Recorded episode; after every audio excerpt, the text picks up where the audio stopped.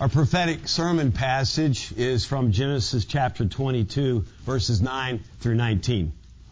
When they came to the place of which God had told him, Abraham built the altar there and laid the wood in order and bound Isaac his son and laid him on the altar on top of the wood.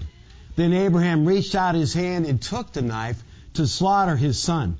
But the angel of Yahweh called to him from heaven and said, Abraham, Abraham.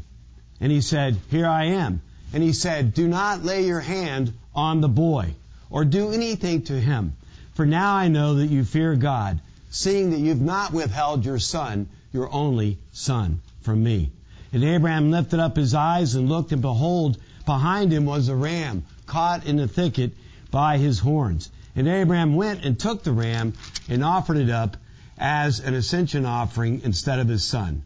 So Abraham called the name of that place Yahweh will provide.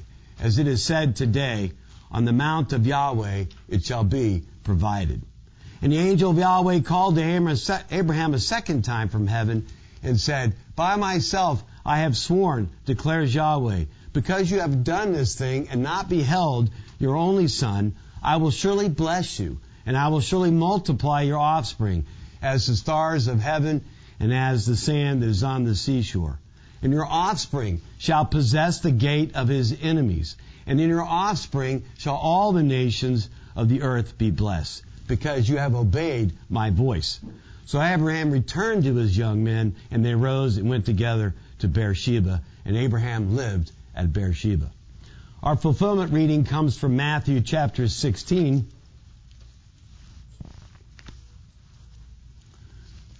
beginning in verse 13. Now, when Jesus came into the district of Caesarea Philippi, he asked his disciples, Who do people say that the Son of Man is? And they said, Some say John the Baptist, others say Elijah, and others Jeremiah or one of the prophets. He said to them, But who do you say that I am? Simon Peter replied, You are the Christ, the Son of the living God. And Jesus answered him, Blessed are you, Simon Barjona, for flesh and blood has not revealed this to you, but my Father who is in heaven. And I tell you, you are Peter, and on this rock I will build my church, and the gates of hell shall not prevail against it. I will give you the keys of the kingdom of heaven. And whatever you bind on earth shall be bound in heaven, and whatever you loose on earth shall be loosed in heaven. Then he strictly charged the disciples to tell no one that he was the Christ. The word of the Lord. Thanks be God. Heavenly Father, we thank you for your scriptures. We thank you for the word that does cut to our hearts, uh, that knows our thoughts and our intentions. And we pray that it would slice us and dice us and make us ready to be your people, to worship you, to praise you, to give you thanks for all your great power, particularly on this day of the remembrance of Pentecost. We ask these things in Jesus' name. Amen. Amen. The Bible opens up with the entrance to the garden uh, being guarded by an angel. And the Bible ends with the 12 gates in the city of the New Jerusalem comes down to heaven. There are 12 gates, and those also are guarded by angels. Probably in the book of Revelation, they're ministers, they're pastors. But nonetheless, they're guarded by angels. And in between the beginning of the Bible, in the Bible, there are over 312 mentionings of gates or gateways or gatekeepers. So it behooves us as Christians to know and understand uh, what the Bible means by the term gates. Particularly because Jesus used the term in relation to himself being the Christ that Peter professes there in Matthew 16.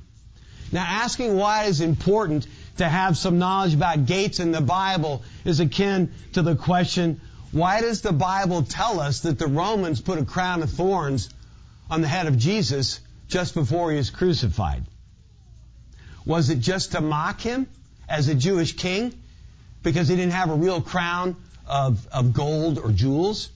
Or was it cause, to cause him pain as they pressed down on the thorns and made him bleed? Or was it to make him bleed, to give the crowd a sense of bloodlust? Because this is the guy they're going to crucify, right? foretaste of blood. Now, those all sound like good American answers of ignorance. But what saith the scriptures to that point? It's also akin to the larger question why do the scriptures give us so many interesting and seemingly off the cuff details? Like that Jesus was crucified on Golgotha, the place of the skull. What's up with that? Or that at midnight, the jail shook that held Paul and Barnabas when they're in Philippi and they're singing hymns and at midnight. Why does the text tell you at midnight? Why doesn't it say, you know, after the fourth watch or after they had, you know, dinner or while they were singing or something? Why midnight? Why not just during the night there was an earthquake? There's something very interesting about all those details, and I believe Jesus wants you to pay attention to them, to meditate on them, and to mature on them. Okay, to grow in them. And I think the same is true about the subject of gates. Now, with 312 uses, there are uh, many uses of gates in the Bible, many ways to use it. You have gates in terms of doorways into a city, right? That's how you get into a city. That's how they close a city. You have the fact that rulers or elders sit in the gates judging people. That's where Boaz goes when he wants to marry Ruth, right? He's got to go to the elders. They know the law. They know the, the commandments and they adjudicate, come up with a, a way for him to marry Ruth. Uh, or gates are barriers that keep people out of God's holy space, as in the tabernacle and temple. Okay, to keep you from transgressing or trespassing on God's holiness. You also have a metaphorical use of gates in Matthew 7 where Jesus says you got to go through the narrow gate, you got to avoid the wide gate. Jesus is declaring there how easy it is to follow the Jewish leaders of his day to hell, right? And how much harder it is to follow Jesus into the new covenant. Because if you go that way, you may be punished, you may be killed, your parents may go after you through the narrow gate. But of my sermon today, I want to look at gates from another view, from a prophetic view, uh, following a particular strain of prophecies where the people of God possess the gates of their enemies. Looking at how they're used, the gates, in the cosmic battle between good and evil, uh, regarding Satan and his minions versus you, God's people. And let's do this so we can fully understand what Jesus is saying to the disciples there in Matthew 16. There we find Peter, the apostle, professing that Jesus is the Christ on the behalf of all the disciples. It's a plural you there when he gets up to speak. Who do you say that I am? And he's speaking for all of them. Uh, and Jesus promises to build uh, his church on their profession of faith. Jesus says to all the gathered disciples, on this rock, meaning their profession that Jesus is the Christ, the Messiah, on this rock of a profession, I will build my church, and the gates of hell shall not prevail against it. So what in the world is Jesus saying? Uh, what is he promising the disciples and the church that they are soon to be leading? Okay, that they're soon going to die for. What's he saying to them? Uh, that they would lead after his ascension to heaven to sit on his throne, to be king, as Pastor Joe spoke about uh, last week. Well, there are many and various interpretations of Jesus' statement, mostly claiming that no matter how strong Satan's attack is on the church, the gates of hell will not crash the church. Here's one take on interpretation of Jesus' statement from got questions on the internet. I know you all go to the internet to check out things, right? So if you type in, what does that mean? Here's what God Question says. It is clear that Jesus was declaring that death has no power to hold God's people captive. Its gates, the gates of death, are not strong enough to overpower and keep in prison the church of God. End quote.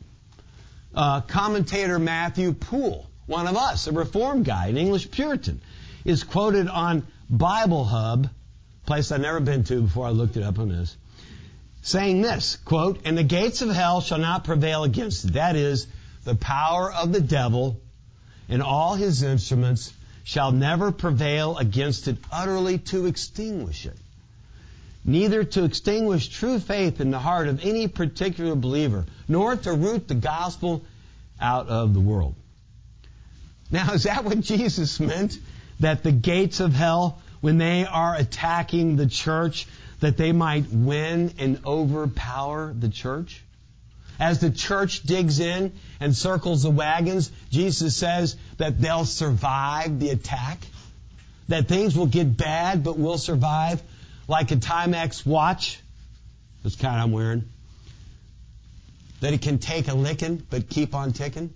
Is, is that what's going to happen to the church? It just makes it through? And I think those are very important questions for us to ask today because things look bad for the kingdom, don't they? uh, and for the church and for the cause of Christ and church kingdom overall. If you look around, for example, we have tyranny at all levels of government. Think COVID. All right, lots of tyranny there, various kinds. We have home invasions by the FBI and the IRS against pro-life Christians. You even have that lady in England who's praying outside of abortion clinic gets arrested for standing there praying. She didn't even carrying a sign. She's not even voicing it. She's just praying in her mind. Okay? You have illegal immigration overwhelming our Christian culture, what's left of it, by legally allowing hordes of non-Christian peoples in. You have the fentanyl crisis destroying families and children, and that affects the church. Uh, it's not just druggies, but uh, church kids get involved in that. You have the war in Ukraine causing world upheaval, possible nuclear exchange, uh, supposedly two Orthodox nations going at each other's throat here. Possible starvation around the world because Ukraine, the breadbasket, can't get its grain out. Uh, global climate change from them blowing everything up. Supply chain shortages. We all heard about that. That's not really happening much. And to top it off, it's almost June, Pride Month, celebrated even by our government and businesses think Target, think low light beer, uh, low life beer. You know, and they're they're talking about this as a possible life identity, directly attacking a biblical view of marriage and personhood and destroying countless lives through confusion and misery. Uh, the suicide rate amongst homosexuals, transgenders is like 50 to 60 percent. I mean, they're destroying these people and yet they continue to tout it. So it can look like the gates of hell, I think, are prevailing. Again, let's see how that plays out biblically. What does it mean that the gates of hell will not prevail? And to understand that, we've got to look at how the Bible used the term. The first use of the word gate in the Bible is not Genesis 3, but actually Genesis 19, where we find Lot sitting in the gate of the city of Sodom when the two angels pull up in their SUV to check out the city, right? But what does it mean that he was sitting in the gate? Well, in the ensuing ruckus uh, that follows, the men of the city tell us what it means. They declare, quote, this fellow came to sojourn and he has become our judge. End of quote. They are indignant against Lot because Lot was a traveler who now possesses their gate in judgment, and they don't like that. Why? Because his judgment is to protect the two men under his care from the townsman's ravenous homosexual appetite, right? No matter what the homosexuals say that passage is talking about, it's not talking about that they weren't being hospitable, all right? The story of Lot's possession of the gate there sets the groundwork for the next use of gate just a few chapters later. And that's in Genesis 22, which I read earlier, where Yahweh speaks a prophecy about Abraham's offspring. After Abraham had displayed faithfulness in his willingness to sacrifice his only son. Um, what does Yahweh promise? Quote, I will surely bless you, and I will surely multiply your offspring as the stars of heaven and as the sands on the seashore and your offspring shall possess the gate of his enemies. And in your offspring shall all the nations of the earth be blessed, because you have obeyed my voice. Now talk about an application. Abraham obeys, and all his kids get blessed. What about you parents? You sin, man, there's a terrible downstream following in your wake. You're faithful, There's blessing to follow, okay? But that was not in my sermon notes, but the Holy Spirit fell upon me. Okay. Uh, because of Abraham's obedience, his offspring will not only be numerous, but will also possess the gates of his enemies. The offspring will prevail over their enemies. And what does that mean? Well, possession means ownership and control. God is giving Abraham's descendants the gates of their enemies, meaning they will control the city because possession of the gates means determining who goes in and out of the city. It means simply owning the city, controlling the city. Now that becomes obvious if you move a little bit further to the right from Jeremiah chapter 39, uh, verse 3. When all the officials of the king of Babylon who have been besieging Jerusalem, they make a breach in the city wall of Jerusalem. And the verse says this, quote, Then all the officials of the king of Babylon came and sat in the middle gate. And what happens next? Quote, when Zedekiah, king of Judah, and all the soldiers, soldiers saw them, they fled, going out of the city at night. End of quote. You see, Zedekiah knew that his rule was up. He wasn't in the gate. The Babylonian magistrates were in the gate, and they were running the city. Okay? They had broken in and now set up court to rule the city on Babylon's behalf, to possess it. And of course they do. So Zedekiah rides out only to be captured and hauled off to Babylon, and you know the rest of the story. Back to Genesis. Go a few more verses, a couple chapters right. Genesis 24. We see a repeat of Yahweh's promise uh, to Abraham's descendants, but now it's the descendants of Isaac. As Rebekah is about to leave her family, become Isaac's wife, um, they bless her. Uh, Laban says, quote, Our sister, may you become thousands of ten thousands, and may your offspring possess the gate of those who hate them.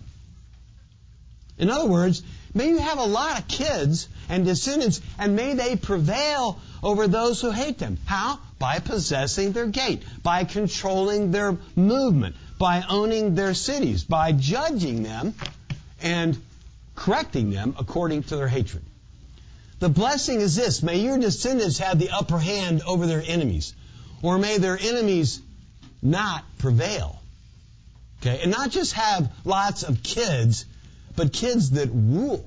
Kids that rule the wicked. Uh, back when I was younger, you could say, uh, kids rule, wicked drool, but nobody understands that anymore. So can't throw that in there. Keep moving to the right. You get to Judges 16. And We have a very interesting story about, story about Samson. And you all know this story. Uh, Samson goes to Gaza, a Philistine uh, city, and an enemy of Israel, to visit a prostitute. Not good. Not good, of course. But while at times Samson is a picture of a godly, holy warrior when he's under the power of the Holy Spirit, at other times he's a picture of faithless, whoring Israel. And that's what he's showing here. And here he's both, actually. He's sleeping with a prostitute, picturing Israel who has been sleeping with and worshiping foreign gods. But he's also Israel's Savior when at midnight, midnight? Why does the text tell you at midnight? That's what you can talk about around dinner. At midnight, he aroused himself and he, quote, took hold of the doors of the gate of the city and the two posts and pulled them up, bar and all, put them on his shoulders and carried them to the top of the hill that is in the front of Hebron. So you got Samson like Arnold Schwarzenegger, and he just doesn't carry the gates. He pulls up the post, and then he carries the bar and the gates, puts them on his shoulder, and carries them to Hebron. Now, how far away is Hebron? A Jewish town. 20 miles. Okay, so he, he's got some strength here. Uh, now, why does he rip up the gates and carry them? Well, think about it. Gaza is now wide open for attack and for destruction. And he's inviting the Hebronites to do so by giving proof of Gaza's weakness, depositing Gaza's gates right in front of their gates. They now possess the gates of their enemies literally. They should have gotten up and gone, whoa, those are Hebron's gates. They're wide open. Let's go attack and begin to take back Israel for Yahweh. But again, you know the rest of the story. They were too cozy with their slave masters.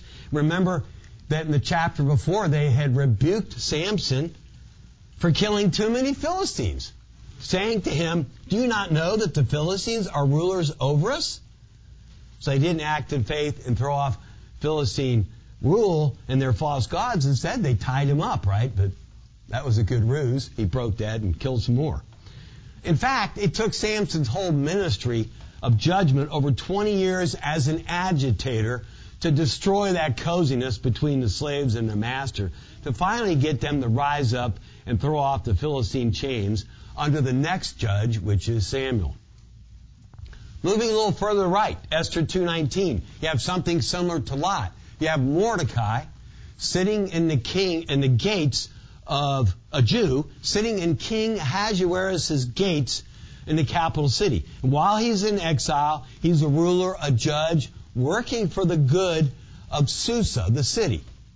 He's a faithful man, believing Jeremiah's command to work for the peace of the kingdom till the exile's over. You know, he says, pray for the city, uh, pray that it'll go well, so go well for you. He's possessing the gate of his captors in order to lead the affairs of the city and the kingdom on behalf of righteousness and Israel's protection. Now, again, you know that story. While there, he not only discovers an assassination attempt on the king, the king's own bodyguard, and informs the king, but he also thwarts evil Haman's plans to wipe out the Jews, all from the gates he possesses. Moving further to right, Psalm 127.5, we have a picture of a blessed man. His quiver is full of children. Like arrows in the hand of a warrior are the children of one's youth. But what's the next statement after that? Blessed is the man who fills the quiver with them. And what's that next statement? You guessed it. He shall not be put to shame when he speaks with his enemies in the towns where? Uh, yeah, in the gates. That's right. In the gates. All right. Uh, now, I think you can take that reference either way, defensively or offensively. Okay. The man and his children are defending his own gate, or they're attacking the enemy gates. Uh, I wouldn't burn at the stake for either one. But given the other texts we've looked at, and particularly Yahweh's promise to Abraham and Rebekah in, in those blessings, I think it shows a family or possibly a whole tribe on attack as warriors. How good it is to have your children joining you in the attack against the enemy, raising up godly seed. All right. Finally, moving further to the right in the New Testament, we have a picture of Jesus on the attack against a wicked city. And you're probably thinking, well, what is that passage? Okay, when does Jesus put on a sword and attack? Well, Matthew 24, he talks about what he's going to do. And the city is apostate Jerusalem. At the end of his teaching in Matthew 24, Jesus details his plans to destroy Jerusalem in that generation by tearing down all its stones, beginning at the temple. And he says this, quote, So also, when you see all these things, you know that he is near at the very gates. He's going to show up at the gates. Truly I say to you, this generation will not pass away until all these things take place. And that did happen within that generation. By AD 70, Jerusalem was wiped off the map by Jesus using the Romans to level the place.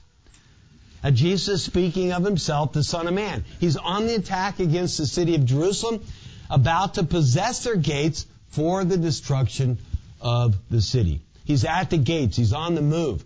I think James even makes this point that, uh, behold, uh, somebody's already at the gates in, in James chapter 5. Uh, James uh, talking about this is soon to take place. Jesus will own the city of Jerusalem for its judgment and destruction. He'll prevail over that Satan loving establishment. Remember what they said at his trial? We have no king but Caesar. They have rejected the Messiah.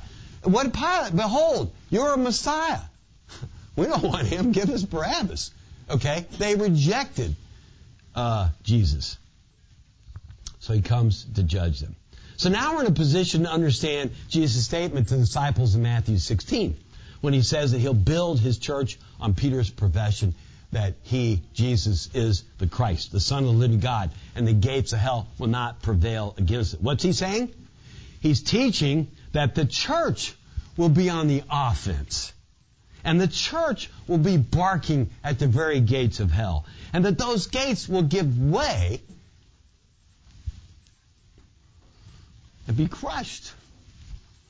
And the church, meaning you and your children, and all its believers and institutions, will plunder Satan's kingdom because the strong man has been bound. The church will prevail. The gates of hell will not prevail in saving Satan's kingdom. That's what he's talking about. Now we see this plundering played out in Revelation chapter 20. Right after the destruction of Jerusalem in Revelation 19 in 70 AD, Satan will be bound. The angel comes down out of heaven and he binds Satan so he can no longer deceive the nations, freeing the nations up to believe in Jesus and bring their wealth and glory into the new Jerusalem. That's chapter 21. The kings of the land, the earth, bring their wealth into the new city. That's during the thousand years, the millennial period of which we're in today. Okay, thousand being a rhetorical device, a, completeness. The Lord owns the cattle on a thousand hills. Psalm something tells us. Does that mean He doesn't own the cows on on, on hill 1001? No, He owns them all. It's just a good way of saying that. Uh, people leave in Revelation 22. They leave the world by getting their robes washed by getting baptized so they can enter the city and eat from the tree of life. Remember the, the two trees of life, the leaves are for the healing of the nations. That's not uh, the final age. Okay, this is now. People come in, they have life, they get baptized and they eat. So they can participate in the Lord's Supper and be united with Jesus, their Savior. That's Revelation 22, 14, and 15. Now that binding began with Jesus' ministry as he declares a couple chapters earlier, Matthew 12, where he says this. And here he's being attacked by the Pharisees. Oh, this guy's really a Satanist because he's throwing out demons by the power of Satan, right? You know the story. Quote, But if it is by the Spirit of God that I cast out demons, then the kingdom of God has come upon you. Or how can someone enter a strong man's house and plunder his goods unless he first binds the strong man? Then indeed he may plunder his house. End of quote. Now that's a rhetorical question. Uh, how can he do it unless he binds the strong man? But Jesus has a point. He's saying, I am, at this very moment, plundering Satan's house. I am on the move. And Paul affirms that, that Jesus is doing just this, or that in Colossians 1.13, quote, He has delivered us from the domain of darkness and transferred us to the kingdom of His beloved Son, in whom we have redemption and the forgiveness of sins. That's plundering Satan's kingdom, right? You see, Satan is no longer your father. You've been saved from his grasp and adopted into his family, and now you say, Abba, Father, in gratefulness and thankfulness. And that's done by Jesus, your Savior. The gates of hell will not prevail any more against Jesus than they did, against Samson at Gaza. The gates of hell will not prevail uh, any more than the wicked gates of Jerusalem stood against the Babylonians, whom Yahweh had sent to destroy the city and chastise the people, sending them into exile. In that case, the Babylonians were the good guys. Daniel, as Pastor Thackeray probably taught, was out there with Nebuchadnezzar saying, burn it, level it. They're wicked. Okay? And you're now a believer in Yahweh. The gates of hell will not prevail any more than the gates of apostate Jerusalem did when Jesus smashed them in 70 AD.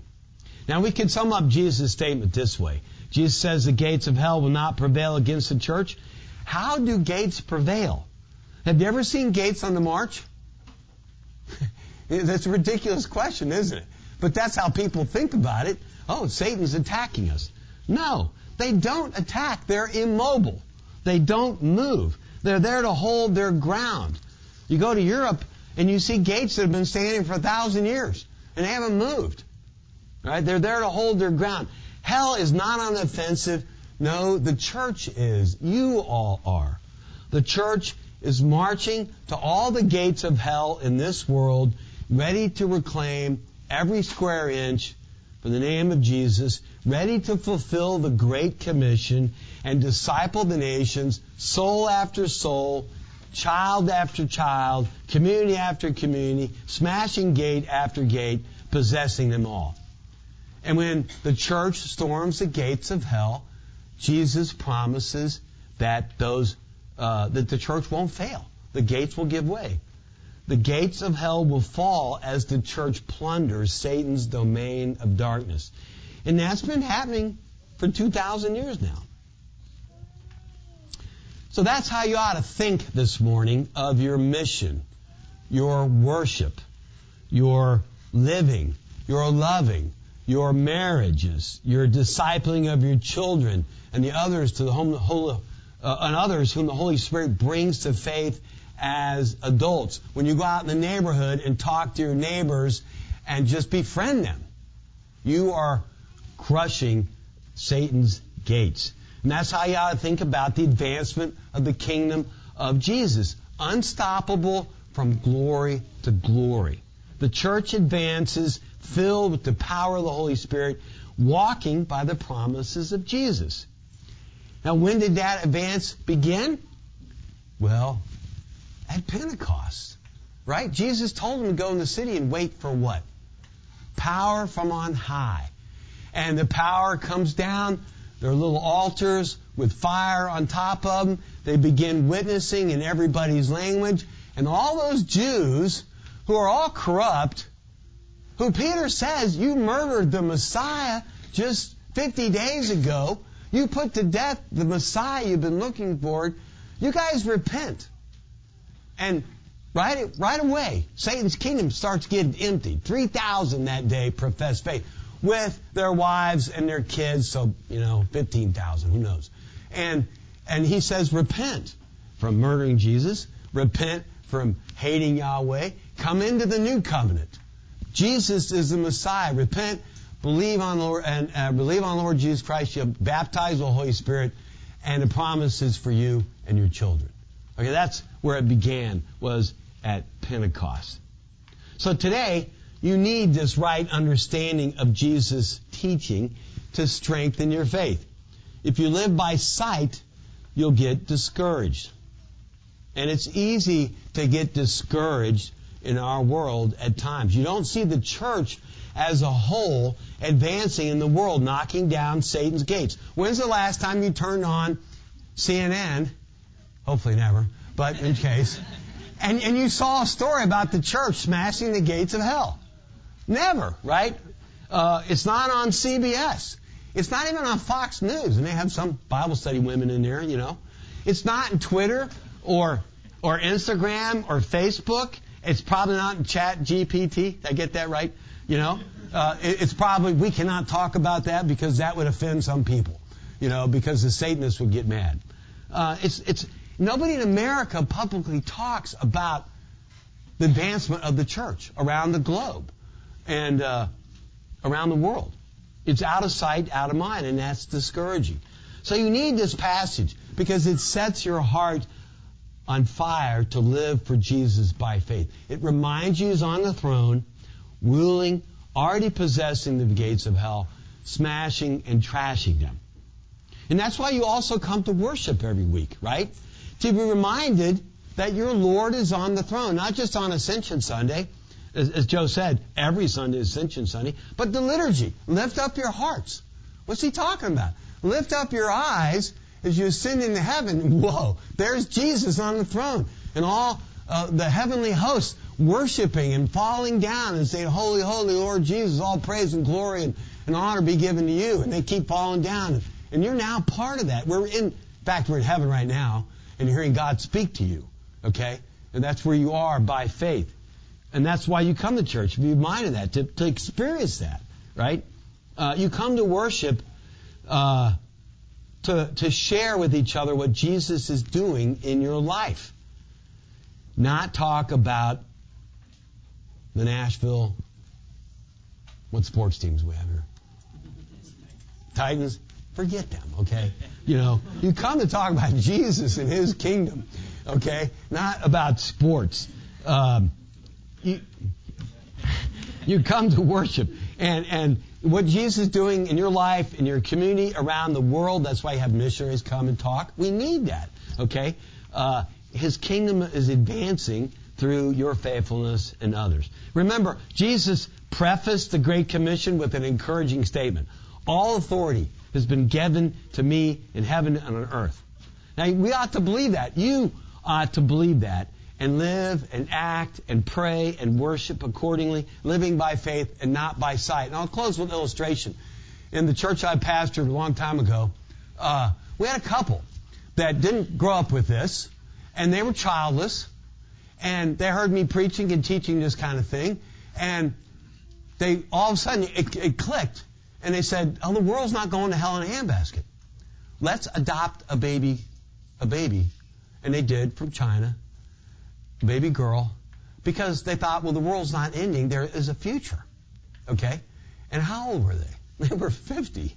Okay? When, when most of us were done, well, not me, but you all, you know, uh, they're adopting a baby. And they raised that girl in Christ because they began to realize there is a future for the kingdom of God and for the kingdom of church. It wasn't Satan's playground.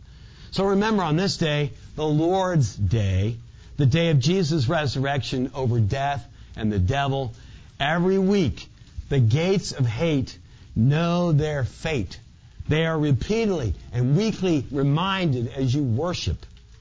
And now you know their fate as well, and so rejoice. Heavenly Father, uh, we thank you for this great news and for this joyful news that uh, the gates of hell will not prevail against us, against our worship, because Jesus is in us and with us. He's empowered us by His Spirit. Help us all to remember that we are temples, going around cleansing the world, making it holy. The things that we touch become holy, even as you, Lord Jesus, uh, touched the lepers and they became clean. Help us to remember that, that we are the light uh, shining uh, that brings light to the whole world. We ask these things in Jesus' name. Amen.